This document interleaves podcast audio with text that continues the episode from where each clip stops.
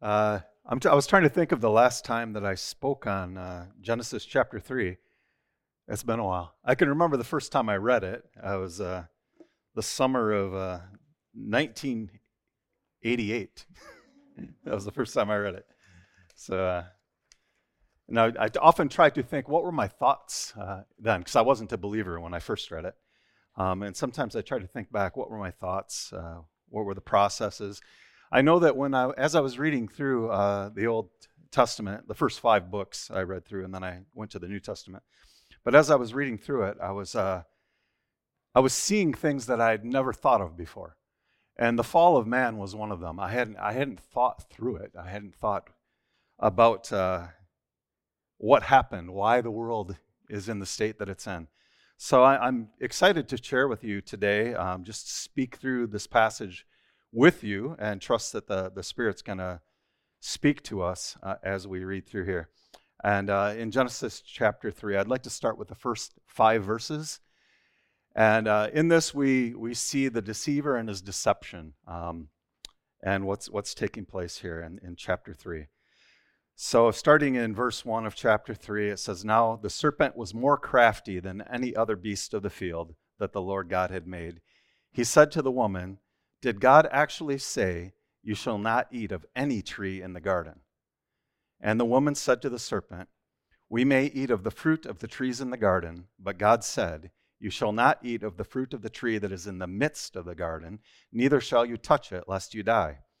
But the serpent said to the woman, You will not surely die, for God knows that when you eat of it, your eyes will be opened, and you will be like God, knowing good and evil. So the serpent. Who, who is the serpent? Who is the serpent? Yeah, Satan. All right. In uh, Revelation uh, chapter, let me see if I can get to the verse here. In Revelation chapter 12, verse 9, uh, it says, And the great dragon was thrown down, that ancient serpent who is called the devil and Satan, the deceiver of the whole world.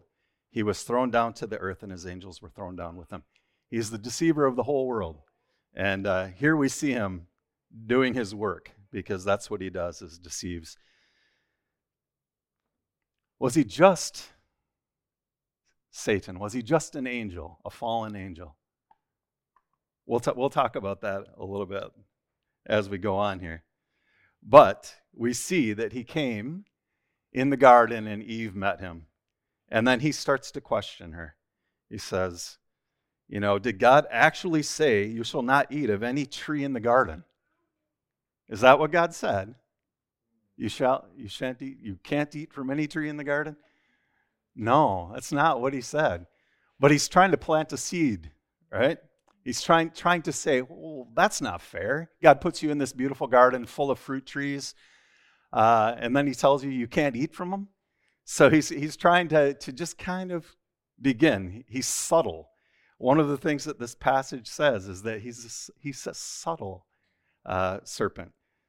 So he does that. He, he starts to question her, but she responds, You know, that's not what he said. We can eat from the fruits of the trees in the garden, but we shall not eat from the fruit of the tree that's in the midst of the garden.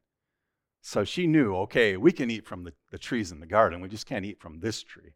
You know, we'll, we'll say this is the tree. We can't eat from this tree over here. It doesn't look beautiful to eat, but uh, the, the real tree was better, I'm sure. Um, but then she goes further and she says, Neither shall we touch it lest we die. Now, if, if you look back to when God first spoke about the tree in the garden, it's before he sp- speaks of Eve being created, like if we go back in chapter 2. So possibly the message got passed on to Eve, and maybe Adam was like, You shouldn't even touch that tree. You know, just stay away from that thing because we don't want to find out what dying is. you know, we don't want to experience this. Um, I don't know, but but she's thinking not even touching it. And one of the things I thought as I was reading this passage is what an opportunity for Satan, for the serpent, to touch the tree. God didn't say you can't touch it. Touching it wasn't going to cause death. I don't know if he did that, but if I was trying to deceive somebody and I and I heard that, I would be really. God said that. Look, nothing happened. You know, because that's his work. And that's one of the dangers uh, when we look at the scripture and we see things uh, in the scripture that don't line up. Sometimes we see people saying things in the scripture that don't line up with God's truth, with God's word. And one of the dangers of a half truth is that it can deceive people. Um, when we, we look at the Pharisees, Christ was often calling them out on this. He, he was telling them, look, you're, you're taking traditions and you're and all of these things you're saying about hand washing and you know what you can do and can't do on the Sabbath, you're adding things to my word. And what it did was it became an obstacle to faith. It became an obstacle to people's faith in Christ. And we see that. They're, they're going after Jesus and they're going after his disciples and probably anybody else who's not keeping these things that weren't even in the, in the Word. And it became a, a problem. It became a problem of people accepting uh, the words of Jesus when he came because they were looking at these things and saying, wait a second, you know, I don't know if we should believe this guy. you know, his disciples didn't wash their hands and they're eating and, you know, they're, he's healing on the Sabbath, you know, things like this. Yeah, so, so we need to be careful as, as we read the word. One of the things we need to be careful of is that we rightly understand what does God say? You know, did he really say we, we can't even touch this tree? All right. In verse 4, but the serpent said to the woman, You will surely not die, or you will not surely die.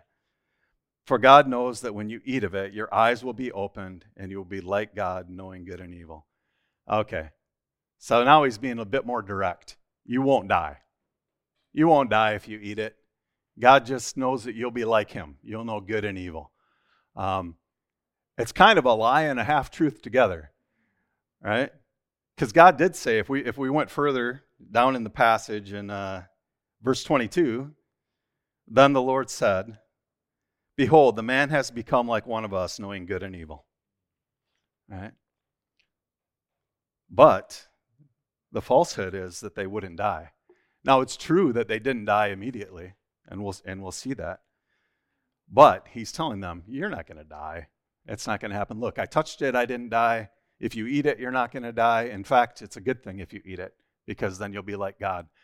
Uh, it's interesting when we look at Satan because his fall was because he wanted to be like God, right? He wanted to be worshiped like God. He wanted to, to take God's place. And now we see him using his, that same thing that motivated him to try to tempt uh, Adam and Eve in this circumstance. So you won't, you won't die. You'll just be like God. All right. In the next section, um, there's a choice to be made. One of the things I struggled with when I was uh, a new believer was why did God put the tree in the garden?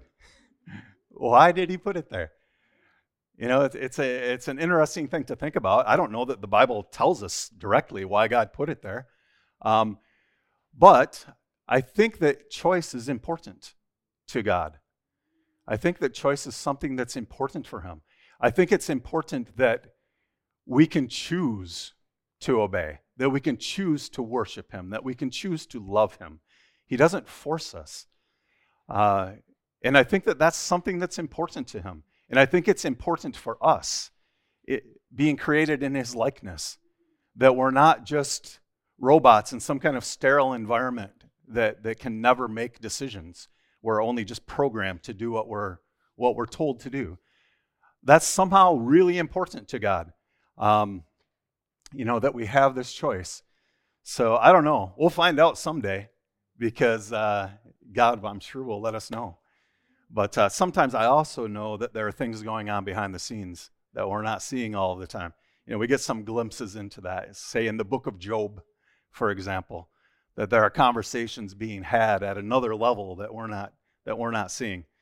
Uh, you know, but we get glimpses in the scripture. So I, I think we'll find out. I know our our our lives in the in the whole world, uh, what's going on in the church um, and in the world in general, is on display before the angels even. So uh, they see it. All right. So verse 6 the woman saw that the tree was good for food, and that it was a delight to the eyes, and that the tree was to be desired to make one wise. And she took of its fruit and ate. And she also gave some to her husband, who was with her, and he ate. Then the eyes of both of them were opened, and they knew that they were naked, and they sewed fig leaves together and made themselves loincloths.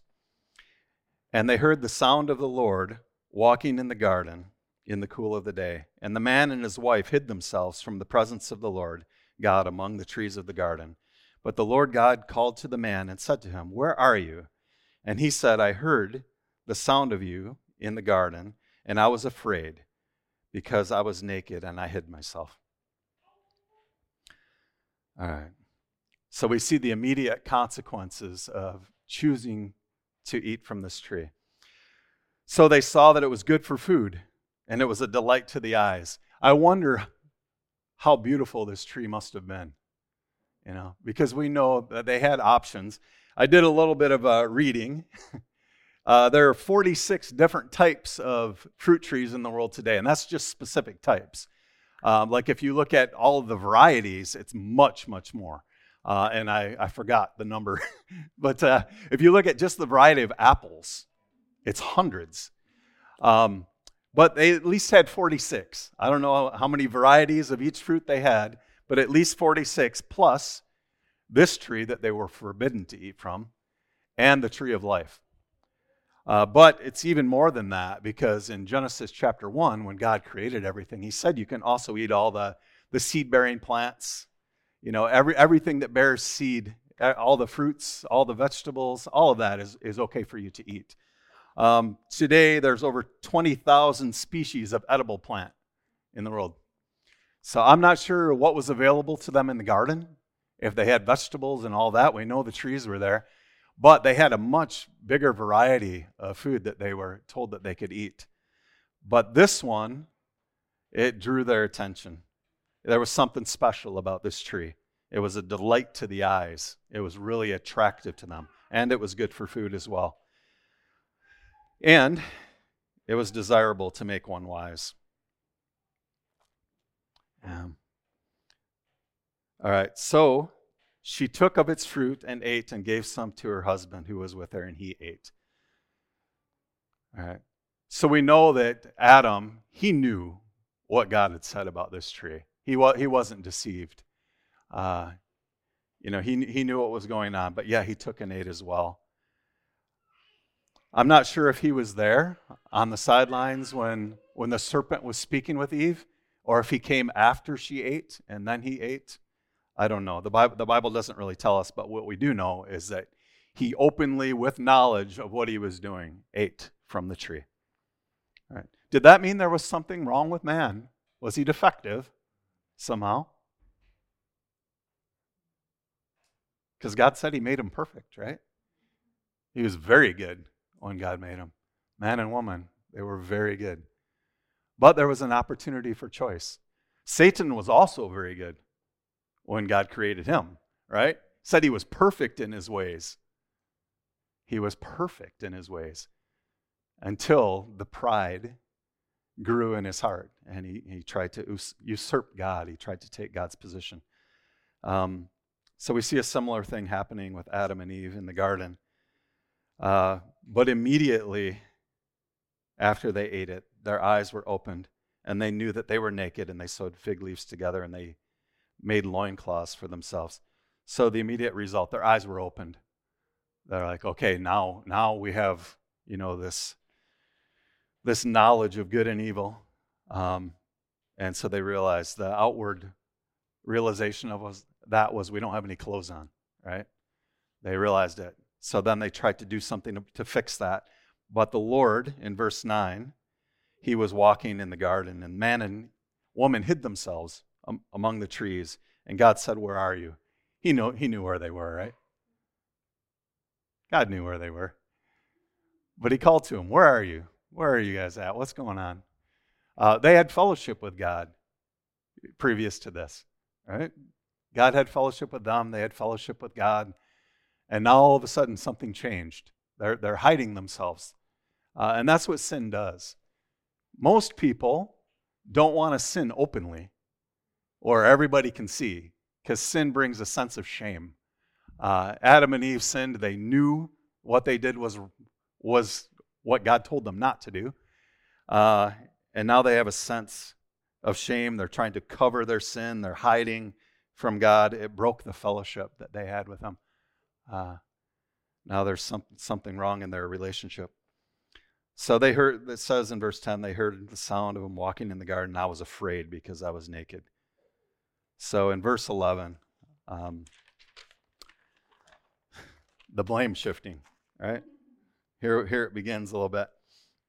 So he said, uh, and I was afraid because I was naked. I hid myself. Verse 11, he said, God said to him, Who told you you were naked? Have you eaten from the tree which I commanded you not to eat?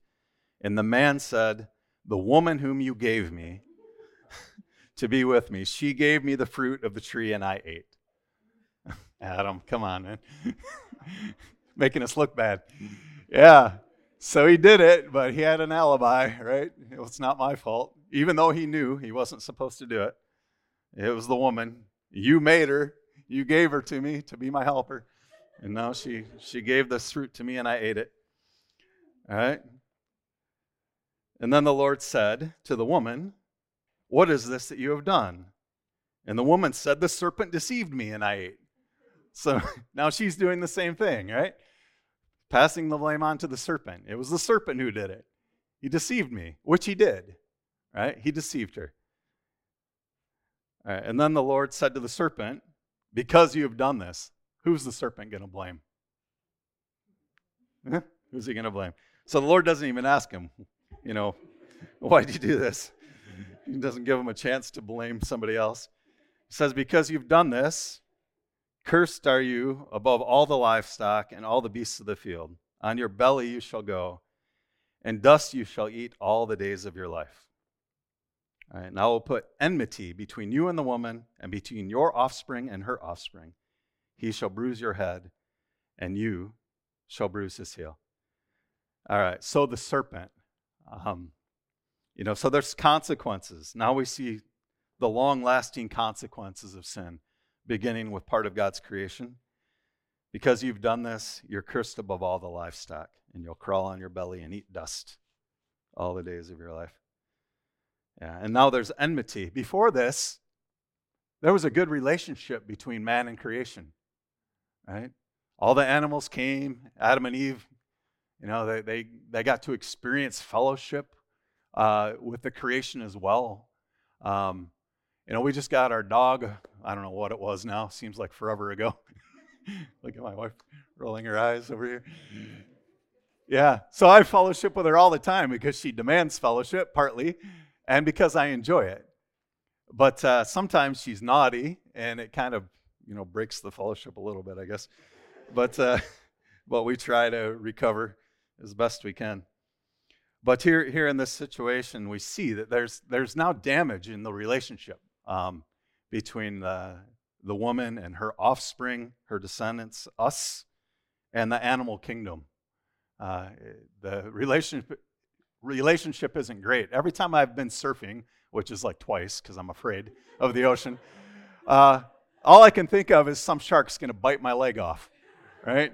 I, I, watched Jaws as a young child. I watched uh, too many of these scary shark movies, and uh, there's a problem there now, right? If uh, if the world wasn't fallen, the creation wasn't fallen, I would surf more. Uh, I would make an effort because I think it's cool and it was kind of fun. Except I was scared the whole time. So it's like extreme sport for me. Uh, yeah, so that's the first thing. And then to the woman, we'll, we'll come back to this as well. Um, but to the woman, he said, I will surely multiply your pain in childbearing. In pain you shall bring forth children. Your desire shall be contrary to your husband, but he shall rule over you. I don't really feel qualified to talk too much about the, the consequences of sin, but the pain that of physical uh, giving birth to a child now. Um, it wasn't apparently in God's original intent, right? That we would have pain. In fact, in heaven, there will be no more pain, right? It's one of the things that's a result of the fall um, and result of the curse. So that's one of the, the results. And then a desire to, to uh, rule over the, the man, right? And uh, originally, as, as was, was spoken about in, in Genesis 2, man and woman put together to, to be uh, ministering with each other, right? They, they were to work together, they were to help one another. And now we see that there's going to be conflict between the two. Um, really, it's both desiring to rule over the other. Uh, and I think probably the, the fact that man is, t- tends to be physically bigger most often is probably part of the reason why the woman gets ruled over. But um, yeah, it's a, it's a damage to the relationship now. So he's going to rule over the husband. You know, and as was shared um, as well, that relationship is redeemed for believers. I, I, I, it makes me sad when I see this kind of relationship in the lives of believers. It makes me sad. Sometimes I've seen it. Um, and it's, it's really unhealthy and damaging to the relationship. It's not God's desire for us. All right. And now to Adam, he said, Because you've listened to the voice of your wife and you've eaten of the tree, which I commanded you, you shall not eat of it. Cursed is the ground because of you. In pain you shall eat of it all the days of your life. Thorns and thistles it shall bring forth for you, and you shall eat of the plants of the field. By the sweat of your face you shall eat bread, till you return to the ground, for out of it you were taken, for you are dust, and to dust you will return. All right. So the consequences for, for man, for Adam, because he listened to the voice of his wife and willingly, consciously broke God's command, uh, the ground is now cursed. So the animal kingdom was cursed, the ground is cursed, the relationship between man and woman is damaged. Um, and now we see here that work, you know, God, when He created man, He gave him work to do. And it's a healthy thing um, to work. I think it's good for the mind, it's good for the body. I think it's how God made us. But now it's not going to be easy anymore after this. Before that, they were going to be tending the garden. They were going to have to be pulling weeds and cutting themselves on thorns and thistles. And now all of that's going to take place. You know, we see in, in the world around us the difficulty of being a farmer. What a difficult thing.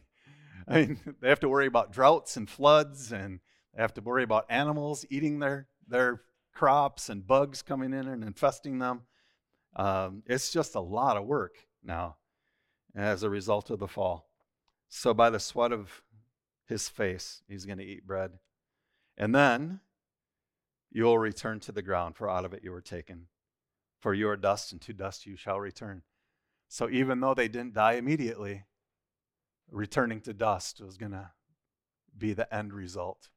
Death, physical death, would be the end result. All right. So, some lasting consequences. All right. In verse 20, the man called his wife Eve because she was the mother of all living. And the Lord God made for her. And the Lord God made for Adam and his wife garments of skins and clothed them. All right, I just want to stop there a minute. So the man called his wife Eve because she was the mother of all the living. All right. So they, had, they didn't have children yet, but the anticipation was that they were going to. And it's true, she was going to be the mother of all the living. And this is actually really important for us. Uh, and I, I want to look at some other passages here in a minute. But God, God, before any of this happened, even though He didn't ordain that man was going to sin, He was aware of what we would do because God is omniscient. He knows everything before it happens. Um, and He already had plans in place and in his wisdom, uh, you know, he, he knew what he was going to do. And we see that starting to shake, take shape already here in Genesis chapter 3. In verse 21, he made garments for them, right? He took skins uh, and clothed them with it. It doesn't specifically say here that he killed animals, but we see the sacrificial system already in place when we come to the next chapter in Genesis.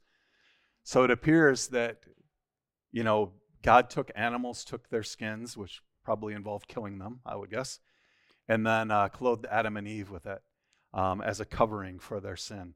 And that's an important symbol because as we look through the Old Testament and see the sacrificial system uh, that takes place, there's, there's a substitutionary um, thing that's taking place there.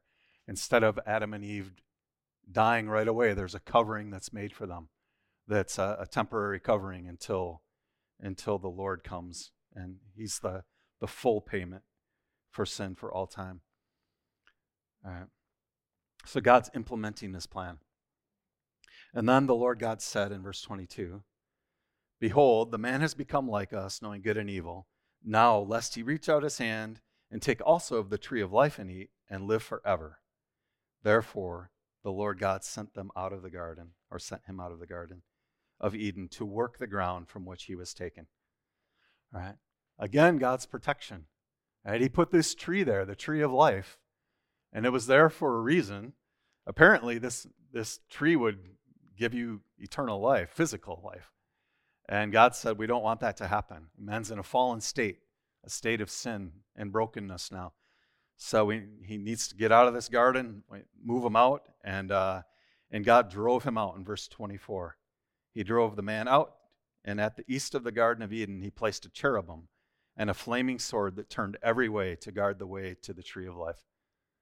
So not only was he put out of the garden, but there was no way back. He wasn't getting back in the garden. Uh, and that was for his own protection. It wasn't just some kind of a punishment. Um, God was protecting man in his fallen state. All right. Why is this important? Why is it important, first of all, um, when, when we look at this, that God starts implementing his plan of salvation right at this point?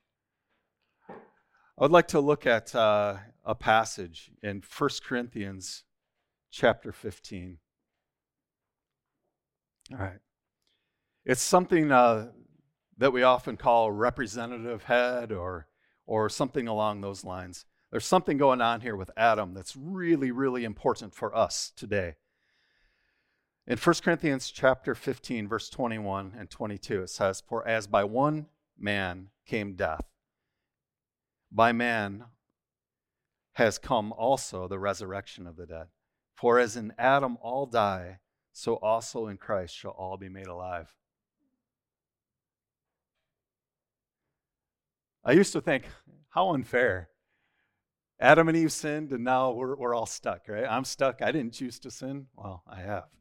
But I, in my imagination, if I hadn't, um, you know, how unfair but it's actually the best system possible. Ima- imagine if we all had the opportunity to fail like Adam and Eve did, to, to choose sin. Would we, would we do any better? No. No, but because God allowed this system, uh, Adam and Eve sinned, and God allowed it so that Adam was our representative now he could have another representative who could die for all in their place. So just as in Adam all dies, so also in Christ shall all be made alive. Romans chapter 5 uh, talks about it a little more uh, in verses 12 to 15. Therefore, just as sin came into the world through one man, and death through sin, and so death spread to all because all sinned. For sin indeed was in the world before the law was given but sin is not counted where there is no law. Yet death reigned from Adam to Moses, even over those who, whose sinning was not like the transgression of Adam, who was a type of the one who was to come. But the free gift is not like the trespass. For if the many died through one man's trespass, much more have the grace of God and the free gift by that grace of the one man, Jesus Christ, abounded to many. So, this representative head, because Adam was our representative head, Christ, the second Adam, is also our representative head, which is the best news we could ever receive. It's, it's good to say it's good news is an understatement. It's, it's amazing news because we are sinners in Adam, but we're righteous in Christ. We're perf- perfect in Christ because his righteousness was perfect. There was no sin found in him, no deceit was found on his lips. He, he did nothing deserving of death. And therefore, his death could be applied to all of us. It's just an amazing thing. In Ephesians chapter uh, 1, it's the last passage I would like to look at uh, this afternoon. All right. Starting in verse 2, I would just like to, to basically read through this passage. Um, it says, Grace to you and peace from God our Father and the Lord Jesus Christ. All right. Starts right away. Grace to you and peace from God our Father and the Lord Jesus Christ. So that's our situation now as believers. Blessed be the God and Father of our Lord Jesus Christ, who has blessed us in Christ with every spiritual blessing in the heavenly places, even as he chose us in him before the foundation of the world, that we should be holy and blameless before him. Sorry, I'm getting emotional. Before, uh, before he even created the world, before we ever fell, in Christ already, he chose us to be blameless before him, to be holy before him even before we ever sinned. He, he already had a plan in place. And he predestined us for the adoption to himself as sons through Jesus Christ, according to the purpose of his will. So it was his will, not just that we would have fellowship like we did in the garden, but that we should be family, that we should be sons and daughters, that we should have this close, close relationship with him. All right. And it was to the praise of his glorious grace with which he has blessed us in the beloved. So we praise him. I think the angels praise him. I think all, all the redeemed praise him because of his glorious grace. All right. In him we have redemption through his blood, the forgiveness of our trespasses, according to the riches of his grace, which he lavished upon us in all wisdom and insight making known to us the, the mystery of his will, according to his purpose, which he set forth in Christ, as a plan for the fullness of time, to unite all things in him, things in heaven and things on earth. And again, you know, I was alluding to things going on that we're not, you know, seeing immediately. Things going on in heaven. He's uniting everything in Christ. He's, he's fixing everything, all of the brokenness. And ultimately, in the end, it's all going to be fixed and put back together and, uh, and be perfect again. Maybe, maybe better. I don't know. Can be better than perfect. Perfectly perfect. Um, and God did this all in his wisdom. All right. In verse 11, in him we have ob- uh, obtained an inheritance, having been predestined according to the purpose of him who works all things according to the counsel of his will, so that we who were first to hope in Christ might be to the praise of his glory. In him you also, when you heard the word of truth, the gospel of your salvation, and believed in him, were sealed with the promised Holy Spirit, who is the guarantee of our inheritance until we acquire possession of it, to the praise of his glory. All right, Pentecost. It's the seal, the guarantee of the promise that God made to us uh, that He makes to us of the perfection. He's going to fix it all. You know, when when I first read this, I had no understanding of these these things. I had no understanding of the gospel at all, and it was a real struggle. Um, but the Lord used it. He used it to begin to show me, first of all, that I was lost, hopelessly lost, and then eventually, He used it in the next chapter of Ephesians uh, to draw me to himself. And uh, God is amazing. His plan is amazing. Um, we're not stuck in this fallen state that we see in chapter 3 of Genesis. And it's, uh, it's just incredible how he, all throughout time, he's been working to, to draw men to himself, to draw them into his family. Um, and before the foundation of the world, knowing that his creation was going to choose uh, what has happened, going to choose to disobey and, and choose rebellion, he was working to draw us back. And uh, he has such a passion for us just such a passion and such a love for us. Um, one of the passages I was thinking about uh, also, and I didn't look up the reference because I wasn't going to share it, but when Jesus was looking at Jerusalem, uh, we, we say it's the shortest verse in the Bible. When he was looking at it, and and uh, in Jerusalem, they they weren't, you know, they weren't uh, listening to him, listening to his teaching. They weren't believing him. And he looked at them and he, and he wept because he desired to draw them to himself, but, but they were rejecting him. And, uh, and that still happens today. That still happens today. People reject him. But for those of us who know him and we know his love and, and his wisdom, um, you know, we bring great joy to his heart. Uh, he, re- he rejoices in us, and uh, we rejoice in him. So let's pray. Father, I thank you so much that someday all weeping will end, that all the sorrow and the suffering that we see in this world will end. I thank you that in our lives as believers, that because we're in Christ, we're a new creation, that the old things have passed away and new things have come. All things, in fact, have become new. And that we don't need to live in the flesh, in the old man, because you've given us your Holy Spirit who empowers us to obey your word, and that even if we do choose to disobey, that you forgive us, Father. I thank you that you're faithful and just to forgive us our sins, and that you cleanse us from all unrighteousness, Lord. I thank you that our fellowship with you doesn't need to be broken, that we can always come to you as our Father and cry to you, Abba, Father, that we know that you delight to listen to us and to give us good things because your character is good. I thank you that in your wisdom and in your faithfulness, you put your plan of salvation in place even before the foundation of the world. And I thank you that it's a perfect plan. And I thank you that you will accomplish your purpose in bringing many, many, many to, to salvation, Lord. I thank you for the place that you've given us in that, that we have the opportunity to be your ambassadors in this world. That unlike Satan, who chose rebellion and chose to try to draw the whole creation into rebellion with him.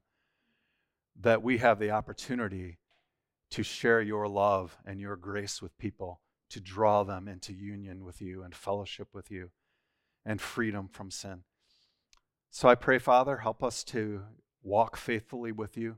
I thank you for all of the goodness that you show to us in our lives daily, that you're continuously encouraging us and blessing us. And thank you that you put us in a family uh, where we can love and encourage one another.